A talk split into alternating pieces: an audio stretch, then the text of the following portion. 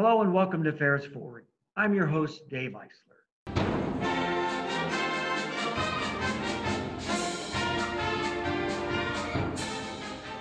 And I'm pleased to be joined today by Dr. Michael Staley, who's the Dean of the College of Engineering Technology at Ferris State University. Mike, how are you today? I'm doing well. Thank you for having me.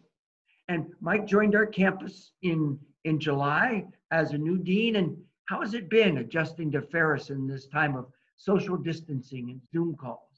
Well, it's been an interesting time to transition for sure, for sure. But uh, everyone has welcomed me, made me feel at home. I've, I've uh, had a great transition.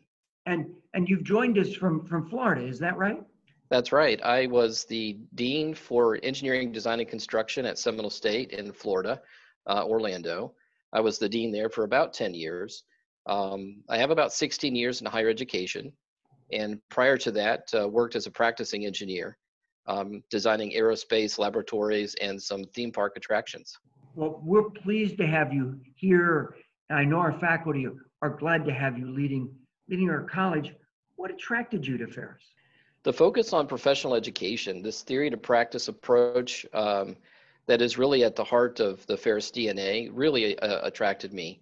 Um, I believe that engineering and engineering technology has has shifted in this country too far to the theoretical, um, and uh, this uh, theory to practice approach, giving students real life hands-on experience as they enter the workforce, um, really builds a work-ready graduate, and that really appealed to me. Um, I also think that the theory-based uh, education that happens other places um, may be excluding people from the profession who could contribute greatly to solving some of our greatest problems. And so I'm a true believer in this theory to practice approach to education. And I agree. What are your impressions so so far, Ferris? Uh, we always love having new people at, at our university because we can lo- we can learn from your perspective.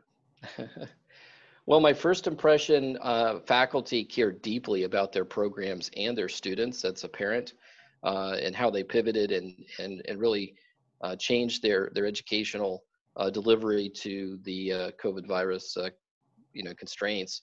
Um, and and and more than that, um, you know, I've met faculty like Brian Pohoka who. Um, in the midst of, of the pandemic, saw a way to use his skills to help people through this time of, of uncertainty by building face shields. Um, and, uh, and, and faculty like Steve Wolfer, um, who is building um, a remote robotics laboratory for his students to write code to manipulate a robotic arm remotely. Um, these are things that just didn't happen a few years ago. Uh, the faculty rolled up their sleeves and they're finding ways to deliver this real world education, even remotely listeners to our program, we had Brian on a couple weeks ago and he talked about Operation Face Shield, but talk a little bit about this remote robotics lab. How does that happen? Well, Steve has, uh, he's teaching an automation and controls course in, in the plastics engineering program. And um, a, a, part of that is having students go in and, and write code to manipulate a robotic arm to pick and place um, product. And this is just not possible in a face-to-face environment uh, when we have, you know, remote uh, learning orders. So uh, he went out and worked with the, um, the manufacturer, uh, created a, a laboratory where he could have students write code, submit it uh, virtually, load it to the system, and he can actually see the code that's running through the robotic arm and, as it's happening in real time. And so he can coach the students if there's a bug that they need to, to correct um, and and kind of coach them through the process. The students see what's happening in real life or real time through the Zoom camera. And, and so um, this has really been a, a, way for, for us to, to extend this hands-on learning experience even when the students can't get into the laboratories. I can remember when I joined Ferris, which, which was a while ago, but I was really taken by the depth and the breadth of the programs in your college. I, I don't know if there's a, a larger college, a more diverse college of, of programs in engineering technology in the country. How do you see this? I, I agree. I think that the, uh, the the breadth and the depth of, of programs is is quite amazing. Um, everything from you know automotive engineering technology and heavy equipment to manufacturing and and uh, plastics and rubber. Uh, in the built environment area, we have an outstanding construction management program, uh, the architecture and sustainability program, uh, facilities management. It really spans um, a, a, very wide um, kind of field of, of engineering and engineering technology. Um, however, within each of these, you, you've got dedicated faculty that bring a depth of experience, both academic and um, practice experience. And, and I like to call these scholar practitioners. I think almost every one of our faculty to a person I would consider a scholar practitioner. They bring a world of experience, a lifetime of experience into the classroom. And, and that, as I said before, just, just really builds a work ready graduate. They are extraordinary faculty, and some of the facilities they work in are, are really interesting, unique, and some what I would consider world class examples. Yeah, I, I, think that's absolutely true. The Swan Building uh, is is new, or relatively new, coming in. Uh, I haven't seen equipment like that all in one place. I don't think in in any um, uh, engineering technology program. Um, walking into um, the automotive and, and heavy equipment uh, facilities, the, the, the, the, the dynos and the equipment that they're running. Um, the Granger building is, is a living laboratory. I mean, just walking into the building and seeing the exposed structures and systems, uh, it's, it's really quite amazing. And the Granger building is for our HVACR program and our construction management program. Yes, that's right. And you have some fascinating pieces in your engineering background you worked with the, the aerospace industry. Uh, you want to talk just a bit about that? Yeah, so I've I've done some work for um, you know Lockheed Martin and NASA. I've I've really had a um, a, a, a remarkable kind of I, I feel kind of blessed that I've I've had that kind of luck in in my my career. Uh, I've designed um, kind of uh, advanced aerospace laboratories for NASA. One of them included antimatter propulsion research for the Marshall Space Flight Center. It's one of the few places in the world where they actually work with uh, antimatter and, and produce propulsion um, engines, um, magnetohydrodynamics, and just all kinds of really fun things. Um, and then from at the other extreme, worked with Disney and Universal Studios, designing some uh, really interesting um, themed attractions uh, like Jurassic Park. Jurassic Park was one of the first themed attractions that that I was a part of. And uh, interesting enough, some of the you know the process gases and and control systems that are in the theme park industries uh, are very similar to what you find in some of the aerospace laboratories. How fascinating! And and you also worked with manufactured housing and tiny houses. Talk, talk about that a yes. little bit. So this was a project uh, we started trying to, to, to tackle the affordable housing issue. And, and so we worked with uh, students um, and a local uh, tiny house manufacturer to, to build uh, tiny houses. And the, the goal was to build, um, design and build the first fully code compliant tiny house in the state of Florida, which we did. We got full authorization from the state to, to build.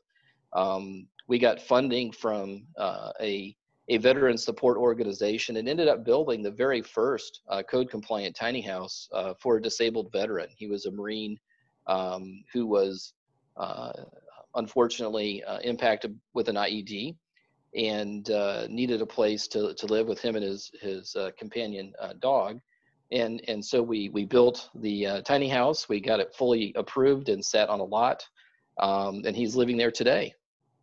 I think most of us understand that a tiny house means that it's really small, but what, are the character, what, what are the dimensions or the characteristics of a tiny house?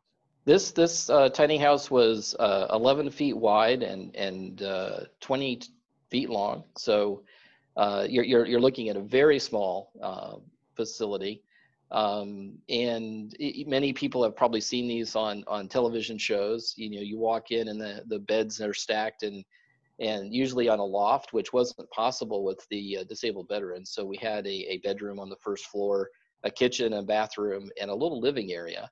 And many of these spaces, you know, kind of formed dual purposes. And and it was really uh, interesting how the students came together and designed these spaces uh, specifically uh, for for kind of dual use and for um, uh, a veteran who had limited mobility.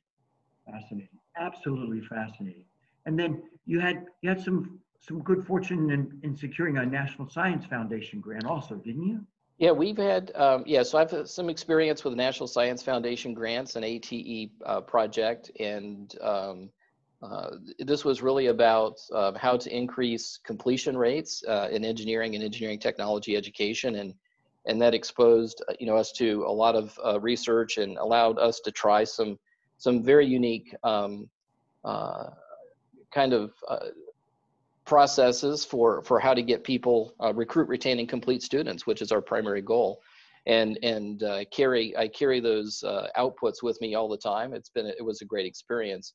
I'm looking forward to um, introducing more of our faculty to the National Science Foundation and the grants that, that they offer. Uh, I think many of our professional practice and applied uh, programs would be uh, kind of outstanding grant uh, projects. That sounds exciting. Now, we're just finishing the fall semester here at Ferris, your first full semester. Yeah. What are some of the opportunities you see here uh, after being on our campus, oh, almost six months? Yeah. Well, I think that there's a lot of outstanding uh, programs and, and activities happening already. And, and not to take away from any of those, I, I think faculty are doing an outstanding job. Um, I've seen kind of this continuous improvement model. Everybody's trying to enhance their programs as they move forward. But I think there are a couple of areas we have identified that could help us with enrollment growth. Uh, the first one is uh, building um, an AAS to BS completion program to enhance more community college transfers.